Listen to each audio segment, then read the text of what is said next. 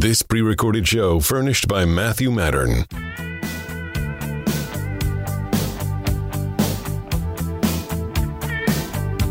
This is Unite and Heal America, the show with uh, Matt Matern. I'm on KABC 790.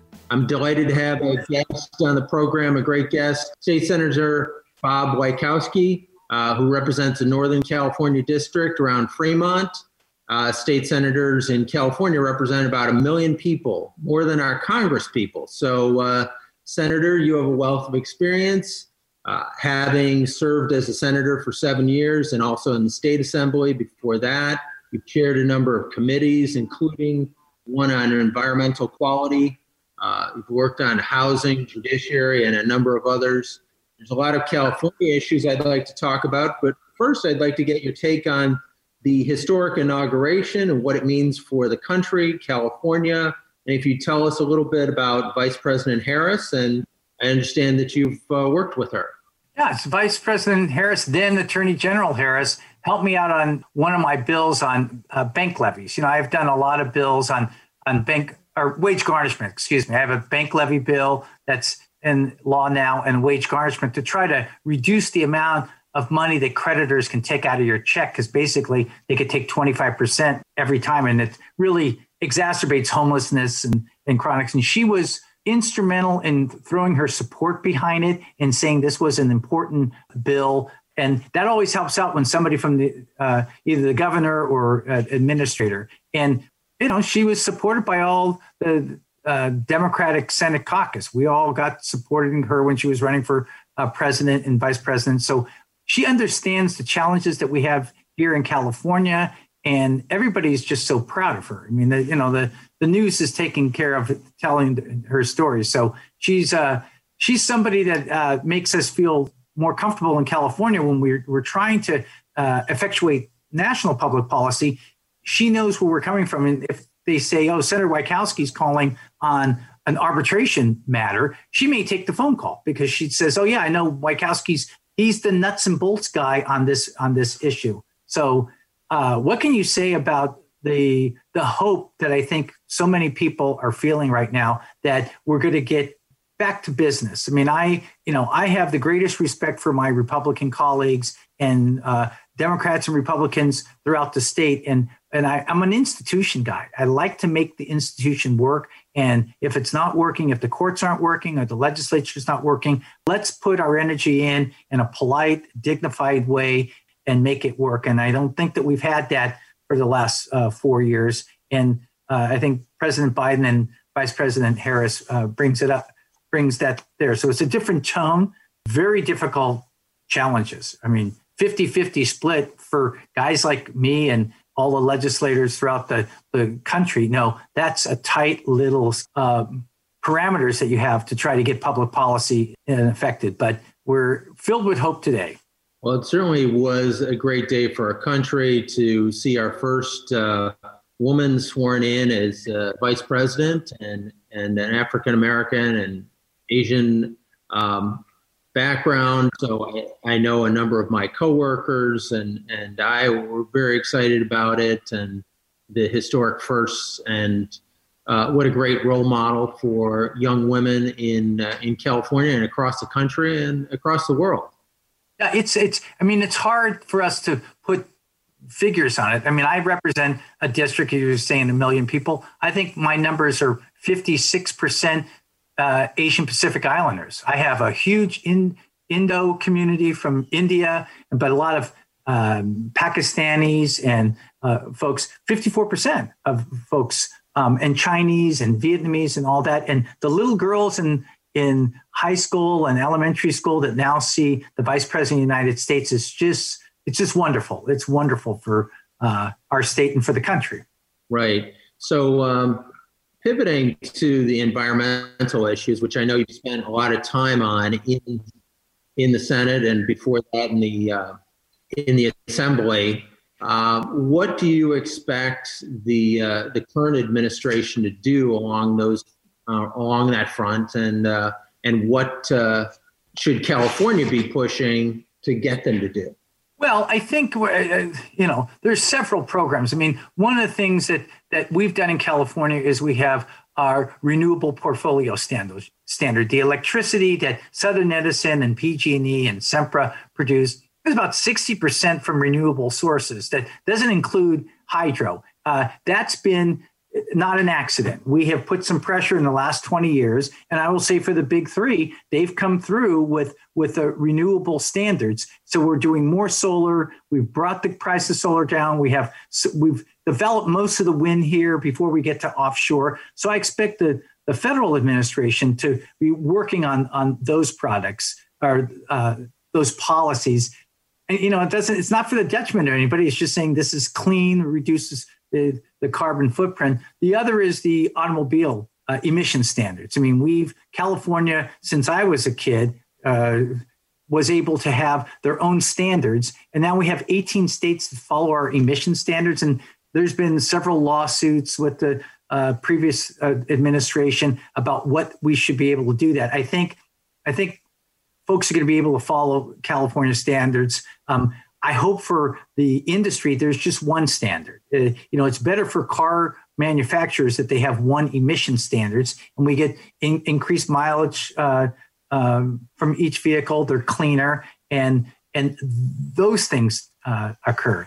The others are, you know, the, the in the weeds is is stationary sources, the polluters in our state. How do we uh, reduce the amount of pollution that we have? And we've taken the cap and trade program and I've spent a lot of time being a critic of that because I really want it to be robust. I, I want, you know, the world talks about uh, ambition, climate ambition that the folks need. And people look to California, particularly the last four years when the United States left the climate, the Paris uh, Climate Agreement, they look to us for leadership. And sometimes I don't think we're doing enough, whether it's in the fires and doing prescribed burns and prevention, reducing the amount of fuel we have, or with the cap and trade program, really making sure that these polluters pay the price of of polluting or change the mechanics, whether making cement or refining oil and all that, and uh, reduce the amount of carbon that they're emitting into the uh, to the atmosphere. Well, one of the ideas that you had in a, uh, a prior bill, uh, which unfortunately uh, didn't pass, it was uh, SB 775 which kind of, I think, uh, puts the blueprint in place for a border adjustment tax, which is something that I was a proponent of, which I think is is fair. And it was, in my understanding, a, a carbon tax based upon import. So if the Chinese are uh, using a lot of carbon to create a, pro- uh, a product, that they would face a tax when it hits the U.S., which would then uh, make it fair for our manufacturers who shouldn't be the only ones playing on the playing field of low emissions. Uh, this way, if the Chinese are going to have high emissions, they pay a tax, and, and it's a good way to incentivize good behavior around the entire planet. Right. I mean, we never, we don't want our industries, our, our, our uh, manufacturers to be adversely affected because another state or another country is, is polluting is uh, allowing their polluters to undercut. Because you know what pollution is is is you're not calculating the cost of production right? If you if you calculate the cost of production you say oh that's a that diesel engine you got to pay some more money for that. Um, that was a yeah that was the way that the, the way that we dealt with having incentivizing new technologies to come on board to reduce those and having our manufacturers and our polluters do that.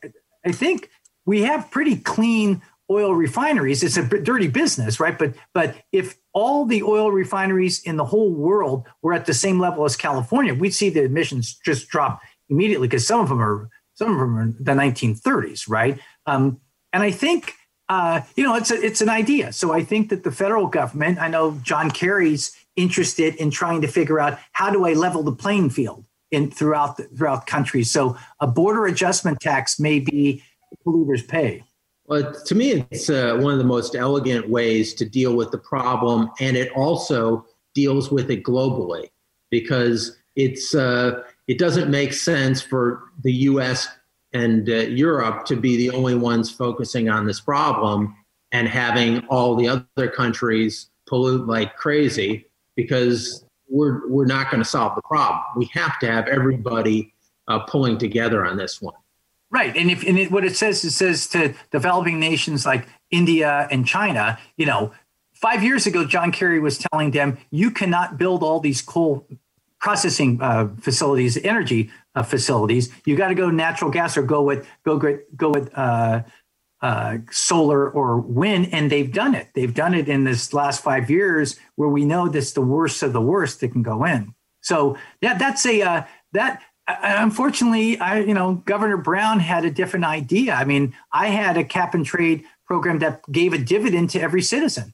It just you know it says when we made money from the from the taxes that we did, there was a rebate that went to every citizen. So clearly, the poorest of of us that you know that $500 or $200 whatever the amount was really compensated them because they have a smaller carbon footprint than somebody who's more affluent Okay, we're going to be going into a break, and uh, I just wanted to remind our listeners that I'm here with State Senator uh, Bob Wieckowski, and we're talking about uh, the environment as well as we'll be talking about homelessness. Uh, come back, and we'll uh, we'll get to talk uh, with him about these issues going forward.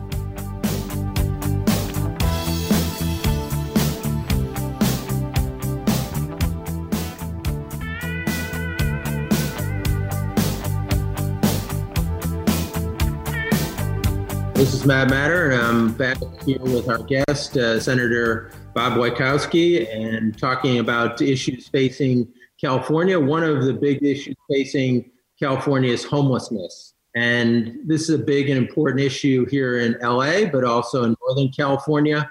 Uh, there's a proposal I'd like to talk to you about. It's to give uh, money to homeowners who would take in a homeless person, kind of along the lines of the uh, foster care program. And uh, the homeowner would be vetted via background check, and there'd be a homeless person would also go through a screening process to make sure they would be a good fit for the program. And the hope is that we could house thousands of unhoused people uh, into vacant bedrooms we have around the state, and it could be done uh, much more cost effectively than the 550 to 750 thousand dollars a unit that it currently is costing the government to build uh, units to house homeless people. So I think this initiative, I, I wanted to see uh, what you thought about this type of initiative and uh, whether it would be something you might be willing to sponsor. Well, I've I've read the initiative and I think it has obvious merits. I mean, you know, when like you indicated, when you're spending five six hundred thousand dollars to build an affordable housing unit, we've got all kinds of bills that are coming back this year to spend more money and to increase fees so that we could get a bundle of money um, to, to build some more units. And the affordable housing, I say industry or lobbyists, all like to own their own 60 unit facility. When you look around, you realize that as people are aging and kids are moving out, that there are a lot of empty bedrooms. I mean, it, the, the bill at its, at its fundamental um, uh, concept identifies that it's not that there's not places for people to sleep. There's just this this person's in a four bedroom house living by themselves. That person's in a three bedroom house living by themselves. How do you match them together? So I think the bill has merits. I'm going to talk to Scott Wiener. He's the uh, chair of the housing committee in the Senate about it. You know, there's there's obvious there's some questions because um, you know, we, we, all new ideas. Do we want somebody that was homeless yesterday to come into my house tomorrow? Uh, you know, there's there's that transition. And is there somebody who's already been in a facility, maybe comes to my house, and that person off the street goes in? And it is, and every homeless person has a different story. You know, we've got a guy here that was in the newspaper. He's teaching at our community college, and he just lost his apartment. He's homeless, and he's teaching classes. So We've got to look at all these ideas, Matt, because our problem's not getting any better. I mean, last year the governor devoted his entire state of the state to homelessness, and what did we get done? I mean, COVID hit. I get that, so there's there's an excuse, but it really these low cost opportunities and having people volunteer that says, okay, I want, I'm, it's a problem. I'm willing to take whatever the stipend is and let somebody live with me for a year or two. Right. Well, I see opportunity too for people who are lower income but have a house that is less than fully occupied. That this would be a, an opportunity for them to rent a room essentially and get a decent amount of money for that and serve the community as well. And we probably have lots of former social workers and uh, people who, drug counselors, who would have some ability to work with the homeless population uh, who could who could benefit from this as well, which yeah. would be a well, we know that all those services that are provided, because sometimes people have homelessness is just one of the ills that people are uh, experiencing. I was talking to some home affordable housing advocates, and they were letting me know that one third of people now who are the extremely low income can we have low income, very low income, and extremely low income. The bottom of the bottom, the extreme a third of this extremely low income are homeowners. They're wow. on purity. They bought their house, they worked, you know, you know, seven, 80 years old. They bought their house when it was 25 grand. They paid for it, but now they're extremely low income. So what you're talking about that that's a person that could use a little extra coin just to live, just to live. They're just hanging on with this, you know, the pandemic and and all the things that our uh, modern society is putting on us. And I, I was surprised by that statistic. So I think that there may be an appetite for that. Right. There are a lot of seniors out there that are just getting Social Security who are who are just barely making ends meet, barely enough to to pay for food and medicine. And uh, so this would be a situation where we obviously we need to vet the homeless people, and and that's the process and the procedure that the bill sets forth. Is that that uh, the social service agencies would make sure that the person that they're placing meets criteria that they're sober, that they're not, uh, you know, having problems that would would not work in in a home environment. Right. I mean, I, I put that I, I, I put that in with you know I've done a lot of work with uh, accessory dwelling units ADUs, and you know some of these garage conversions are cost 150,000 bucks. And I say to the affordable housing advocates, why would you not find three homeowners and convert three units and put people that are in your facility there and take the homeless and put them in the you know the the 60 unit facility. And it, there's there is a resistance from the advocates. So i think i mean i think it's a good idea. I'm going to talk with uh, the chairman of the housing committee because we're going to be you know everybody wants to do something um, but nobody wants to take a risk or try something that's a little unconventional it's the easiest thing to do is to write somebody a check and say thank you for housing this person Right. It, it just has a lot less overhead costs than uh, than building units. Which in, I mean, down in LA, we passed the Triple H measure. Uh, I think it was about four years ago, and a couple billion dollars.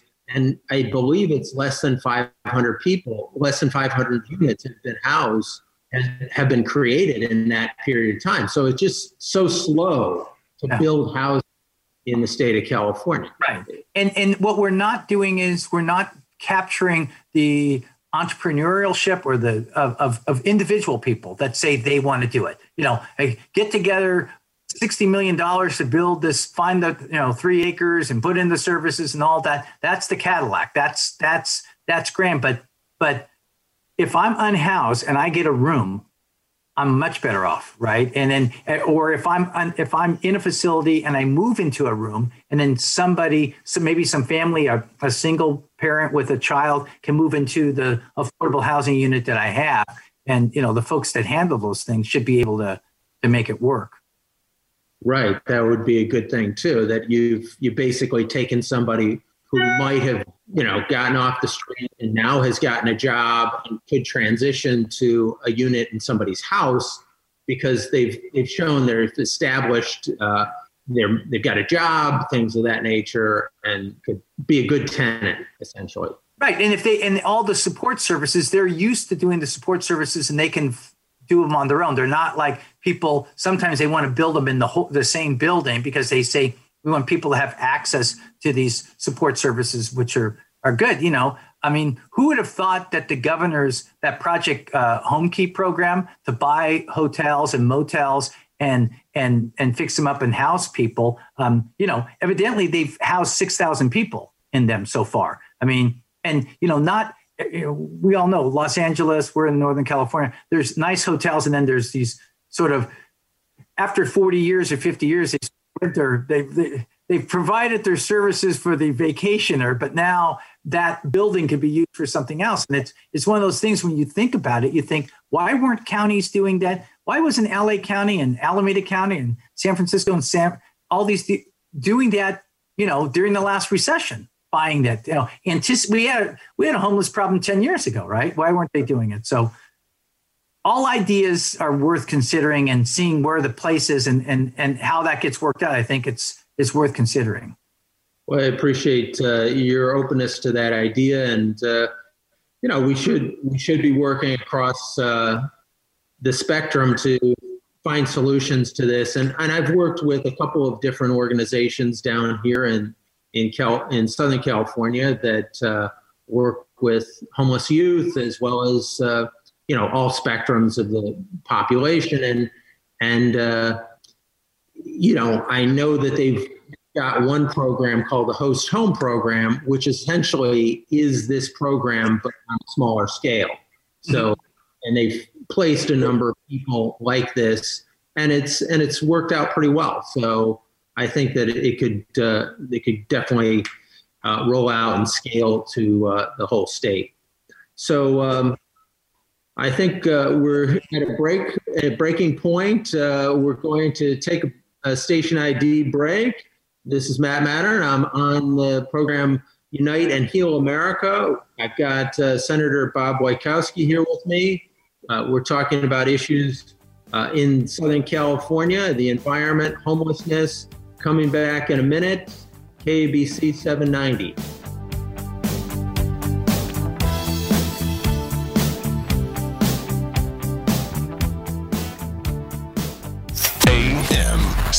790. Back here with you. This is Matt Matern on Unite and Heal America. I've got Senator Bob Wieckowski here with me, and uh, we're talking about many issues facing California. One of them is arbitration clauses, and uh, we have uh, we have a lot of companies out there that have arbitration clauses that force their workers to arbitrate their claims rather than to be able to take them to court. And I know that you've been behind uh, a number of bills uh, related to this, and maybe you could tell us uh, what your thoughts are as far as uh, proposed le- legislation going forward. Well, unfortunately, it seems like the arbitration industry makes you continue to do work after you've after you've tried to correct it. I mean, you know, I'm sure your listeners know that arbitration when it first came up was you know really designed for business to business. The federal arbitration uh, act was really focused on sophisticated plaintiffs and sophisticated um, defendants. And now we fast forward into a situation where you can't get a job sometimes. You can't start a job unless you sign a mandatory arbitration and you've got mandatory arbitrations on the back of your credit card uh, receipts. And you know it, this idea that we're not going to clog the courts really uh, is a one side one sided uh, deal because these you know if I if I have a dispute with my uh, credit card, I'm one guy. My credit card has 12 million or 30 million uh, clients, and they tend to use the same arbitration companies, the same arbitrators. So what we did a couple years ago, you know, now you looked at those contracts and they would say you got to go you got to go to South Dakota and you got to apply Louisiana law to these arbitration clauses. When you're in California, you work for a California company and you say, who, who put that in? So I did a bill a couple of years ago to knock that out that said if you're a Californian, you get to apply California law and you get to have the arbitration in California. So last year we did 707 a bill, and basically what we're finding is that the arbitration clauses said you can't do a group arbitration like a class action suit. You had to file individually. And what happened, because the arbitrator, I mean, the employers felt like nobody would do this. And what happened is people filed all these uh, claims, all these little small people saying, okay, I want to go to arbitration. I want my day with the with this dark arbitration. Who knows what the we never know what the uh, the law is that they provide because they, they never disclose it. They never even have to apply the law of the state. But we found out is that the little consumer would file the arbitration and pay their half of the fee because it said in the contract you got to pay the fee. They would pay it, and it went into this dark hole where the employer or the credit card company wouldn't pay their half of the fee. So the arbitrator would never set the hearing. So you were just in, you had to go into arbitration and you couldn't get out of it. So basically, the bill said that no, no, no, you can't do that. If you got 30 days from the time that you pay the, the, the fees, and if you didn't pay, if the if the defendant, the employer or the credit card company didn't pay it, then you had three options. You could either go to state court and get a real trial with a real judge. You could you can get a judgment, you win, or you can you could you could pay the fees and go forward um, with with the arbitration. So we thought it was a you know a, a real good deal. Majority majority leader Bob Hertzberg out in Van Van Nuys was you know a co-author with me. We worked on jointly giving some accountability for workers and consumers for a way a way out. And now I find out, now I out that some of the arbitrators, the, the judges, so so to speak, they're saying that the due date from when your payment is is not 30 days after the first the plaintiff pays it the, the, the complainer pays it it's 30 days before they fet, set the trial. So people they're they're trying to go around the the law that we just changed and it's it's madness. I mean i mean you want to get very aggressive with these people, Matt. I don't know what to say. It's just, it's just we're trying to make it a little bit fair for the little consumer who nobody is paying attention to. Well, I, I can only say amen to that because I I happen to uh, be subjected to these arbitration agreements as I'm a plaintiff's employment attorney. So we run into these things every day, and and it is just as you said. Many times employers fail to pay their arbitration fees for months. And uh, before you had that bill, which I appreciate you uh, putting into getting uh, put into law, they would delay for months and months and months, and there wasn't much you could do about it. Uh, and and uh, we have used your provision to help uh, speed the process along. Now, I still don't like mandatory arbitration because, quite frankly, the arbitrators uh, who do lots of cases for the same entities end up having very low rates of finding for plaintiffs. I understand there was a study done that if there were 20 or more cases going to the same arbitrator, your chances of winning with that arbitrator as an employee were 4%. So basically, the odds go to zero if you keep you if the defendant, the company, keeps using the same arbitrators they they uh, just keep ruling in the company's favor. Right, and what they do is, is, sometimes, as you know, they give you three names, and you're you know you're Joe Blow. You don't know the name of an arbitrator. I mean, you don't know the name of your state senator. For you know, you're going to know the name of a private uh, arbitrator that's there. So it, it's just the whole arena is very very unfair. You got some high powered, very well paid attorneys that are making these mandatory clauses. Um, uh, as tough as they can be. And because it's a federal law, we could only do so much in the, the state of California, right? I mean, I did. I move.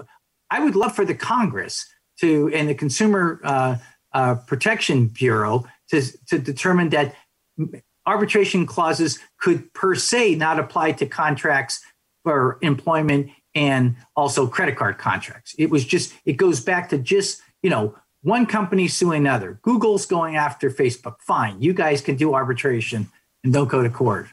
Right. For consumer contracts and employment contracts, yeah, we shouldn't have mandatory arbitration because essentially it allows large companies to steal a little bit from a lot of people. So, say if you have a telecom company that you know is is uh, overcharging by ten dollars a person, well, that ten dollars to me, I'm not going to go to arbitration for ten dollars.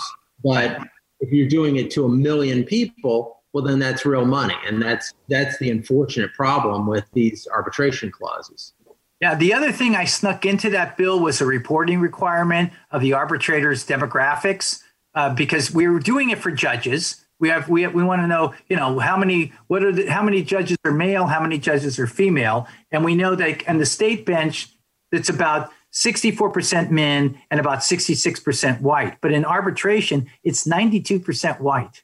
and 74% men. So it's just, you know, you, you the idea is that we want to have a more diverse court. We should have a more diverse arbitration collection so that it's people that look like us, right? People that, you know, it's not all old white guys. So that information is now required to be brought in so we can have another look at that to say, hey, arbitration companies, we need more diversity in that in your panel.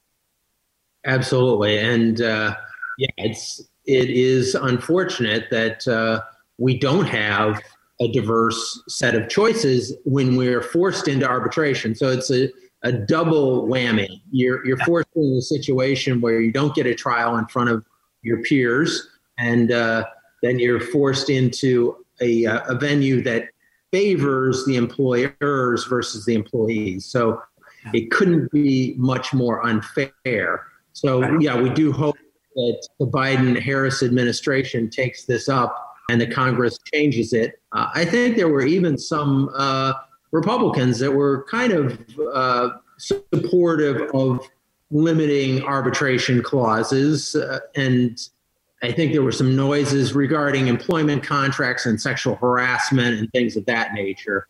We're getting some traction. Uh, obviously, didn't go anywhere this last term, but maybe we'll get some uh, traction this next one. Yeah, and, and we're hopeful that uh, the bill that we did that that some of these arbit- these companies that don't pay their fees that the the plaintiffs would actually take them to court and actually get a printed decision on you know so we have some body of law to say oh you have to apply this in California to all employment contracts because this is the uh, that are have these arbitration clauses because this is the interpretation of you know the judge I mean it's it's a glacial pace that we're at, but we're hoping to get some improvement. But you know, I uh, I just scratch my head when I think of you know the that worker that's trying to get a job now and says an arbitration clause, and I got to go and then all these restrictions, and you're just desperate for a job, so you take it, right? You're right. It's just the big guy beating up the little guy again.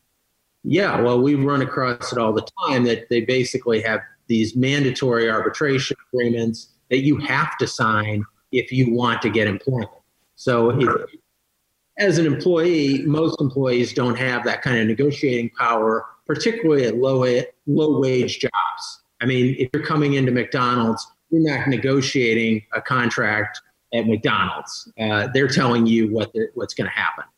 Right, and but but if you weren't forced into the arbitration clause and you just had a judge, you could say, okay, I have a judge. Maybe I don't know, 50 50, I don't know, 60 40, a little bit better than 4%. You know, it's just, it's that's that's the deal is that, you know, we're the country's founded on this idea that if you have a dispute, you should have equal access to the courts. You should have access to get in there and have your, you know, even if it's a 10 minute hearing, have the opportunity to state your case and what this, what your complaint is so that, you know, one idea I have is that there could be a check box at a minimum to opt out of any arbitration. So, so it wasn't a mandatory situation that the employee would have a, a right to check a box saying, I opt out of this arbitration, mm-hmm.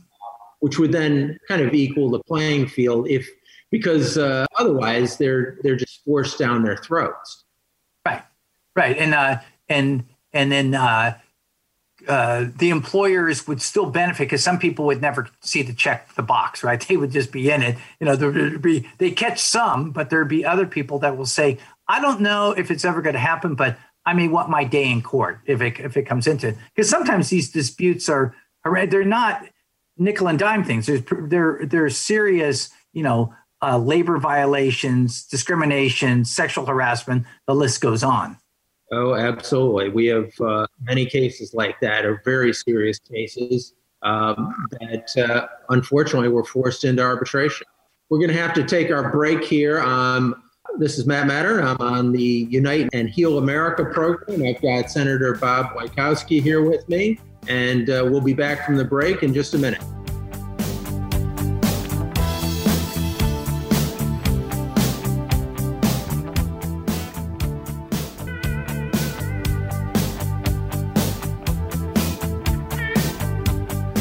We're back with uh, Bob Wieckowski, This is Matt Matern on the Unite Heal America program. And uh, circling back to a topic that we talked about a, a minute ago homelessness, but uh, a different take on it, something that you've worked on a lot uh, the ADUs. And if you could explain kind of to the audience what those are and uh, why they're important and, and why we should have more of them. Well, about 20 years ago, Rod Wright, who was an assembly member at that time, a, a LA politician, passed a law that had every city had to deter, had to set up a secondary unit um, ordinance. So say, how can you build a granny unit or a secondary unit? And basically, almost universally, every city set up obstacles that made it impossible for somebody to build a secondary unit in their backyard or in their garage. I mean, it was just they restricted, they made every type of restriction. So in 2016, what I did is I did a bill 1069 that's sort of the granddaddy of the, the new wave of, of legislation. We defined the secondary unit as an accessory dwelling unit. So it was no longer dealt with as a separate a, a, a separate unit for your water district or special districts to charge you a fee, the city to charge you a fee. And we said you can't force people to have parking. They can park on the street if they're there. And the people actually have a right to build a secondary unit or convert their garage or convert part of their house as long as they're within a half mile of transit.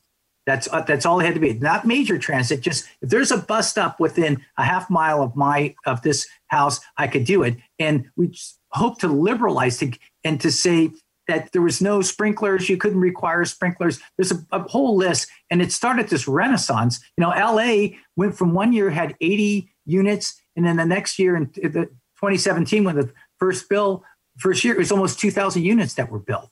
Um, so so there was activity trying to figure out you know after these restrictions i did another bill that got rid of the uh, impact fees. You know cities charge some cities charge $50000 just for the permission to do it. So we said if you have less than 750 square feet there cannot be any impact fee. There's no school impact fee. The old law was 500 feet so we moved it to 750 the same thing with these special districts, these assessments, uh, and that we did a grandfather clause in because you know Los Angeles believes that there's 250,000 unpermitted units. You know, the people bootleg these things into their garage in their backyard, and you know we would argue with the League of Cities and the locals to say, well, how can you say this is going to have an adverse effect when all these people have built them invisibly in the backyard? So we got rid of that, and then we had another barrier was home ownership. You know, if you bought an apartment complex or a duplex or a fourplex, you don't have to live in one of the units. And they were saying in ADUs, you had to have home ownership. So we sort of got rid of these, you know, restrictions. And now we're in this implementation and um, information uh, because people are hungry to know about that. It allows seniors to build a second unit, maybe to have a homeless person in, or maybe some seniors who don't have the income could move into uh, the ADU and then rent out their house if it, if it gets it. So yeah, it's a, yeah. yeah a great uh, opportunity for a lot of people. And, and the main thing that's driving our homelessness problem, from what I know, is the shortage of units. I mean, we just haven't built enough new uh, units in our most densely populated areas. So anything that allows that restriction to kind of be uh, loosened in any way is, is very helpful. 2,000 units in one year is great. Right. And they, and we think, you know, I mean, in the Bay Area, we have a million five hundred thousand uh, single family houses, you know, and they're, they're ordinary stucco one story buildings are nice. I have one. I'm in one right now, you know, so there's nothing wrong with them. But, but if you want to build another stucco one story building in the backyard, um, you could you could do it. And it's an it's an easy way. It's like the the homeless idea. We want to incentivize homeowners to do something that that's good for them. We don't need it's not a big government program. We say if you want to do it and then you rent it out if you live in the neighborhood you get a little bit of ex, extra cash or you know there's so so many boomerang kids and so much economic turmoil that sometimes it would be just family members that would be uh, living in debt. You know, one of the tricks is trying to figure out the financing because a lot of very low income people want to do this, but they're not going to be able to pay that. If they want to borrow the money from a bank, they're not going to be able to pay it until the unit's completed. And as we know, as construction, that may be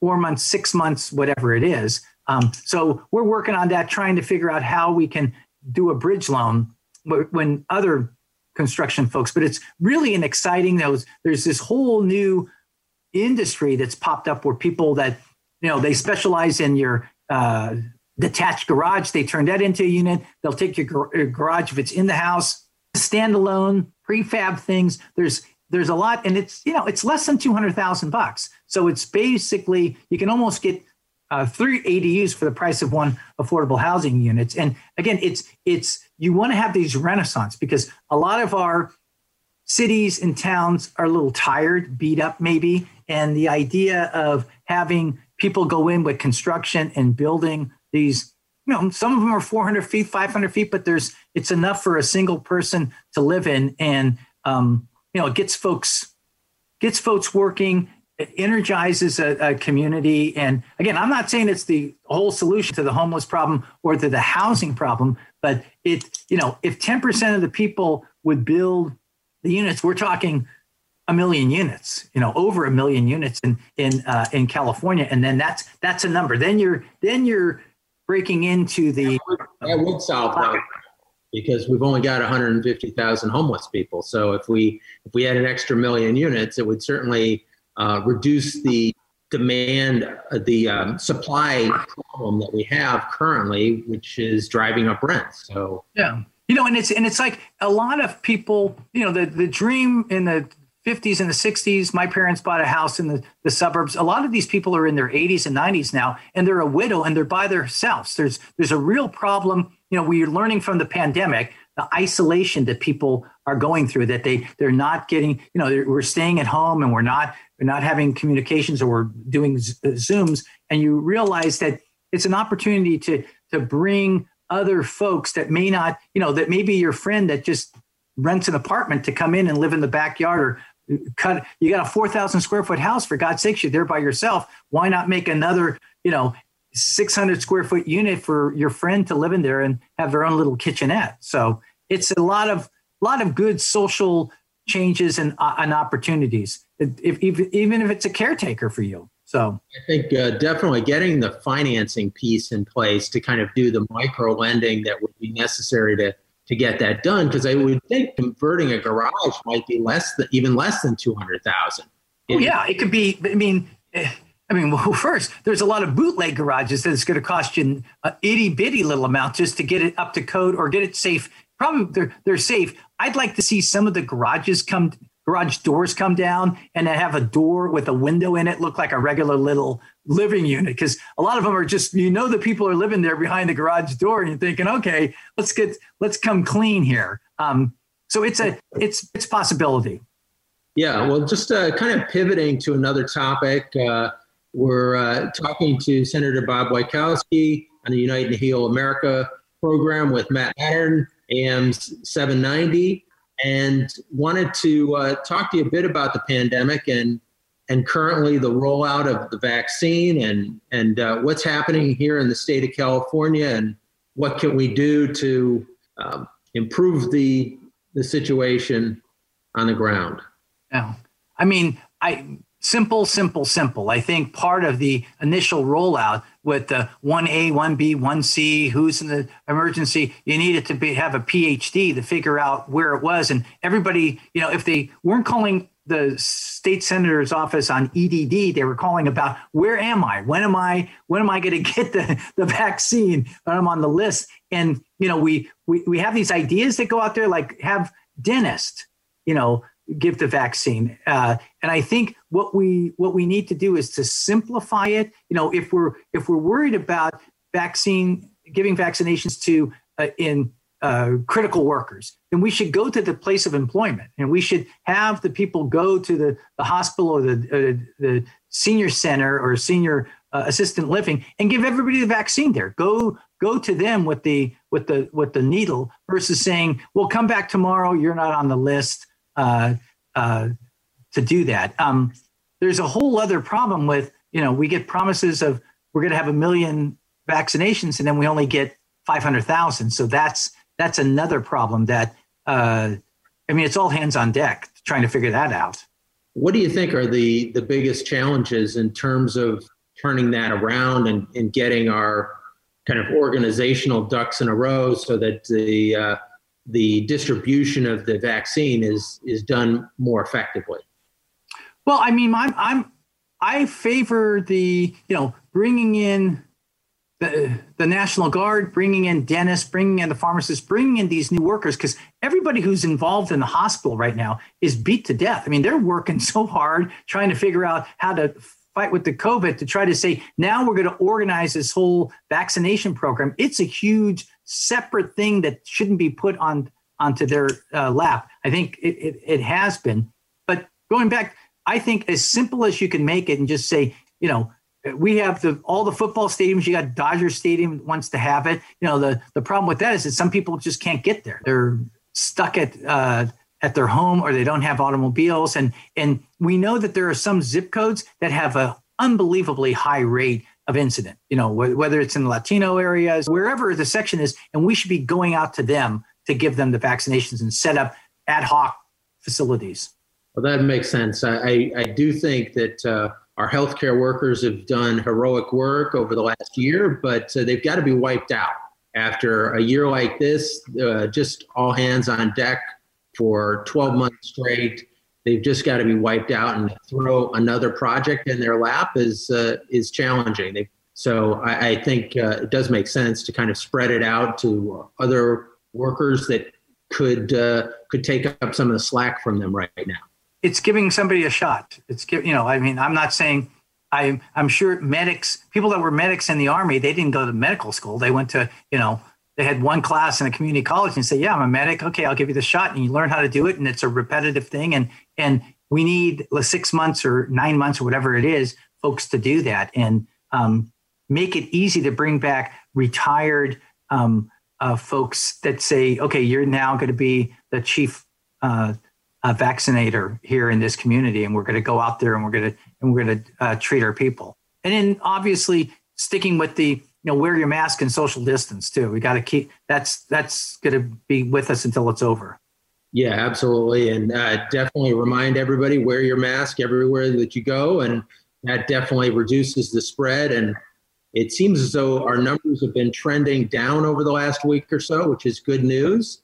Um, I just wanted to thank you again, Senator, for being on the program. It's been great having you, and uh, hopefully uh, we could have you uh, come back on the program at some time in the future and and talk about what's uh, been happening in the last, you know, going forward.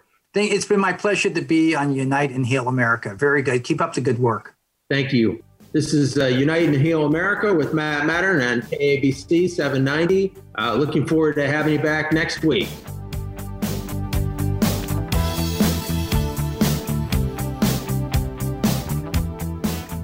This pre recorded show furnished by Matthew Matern.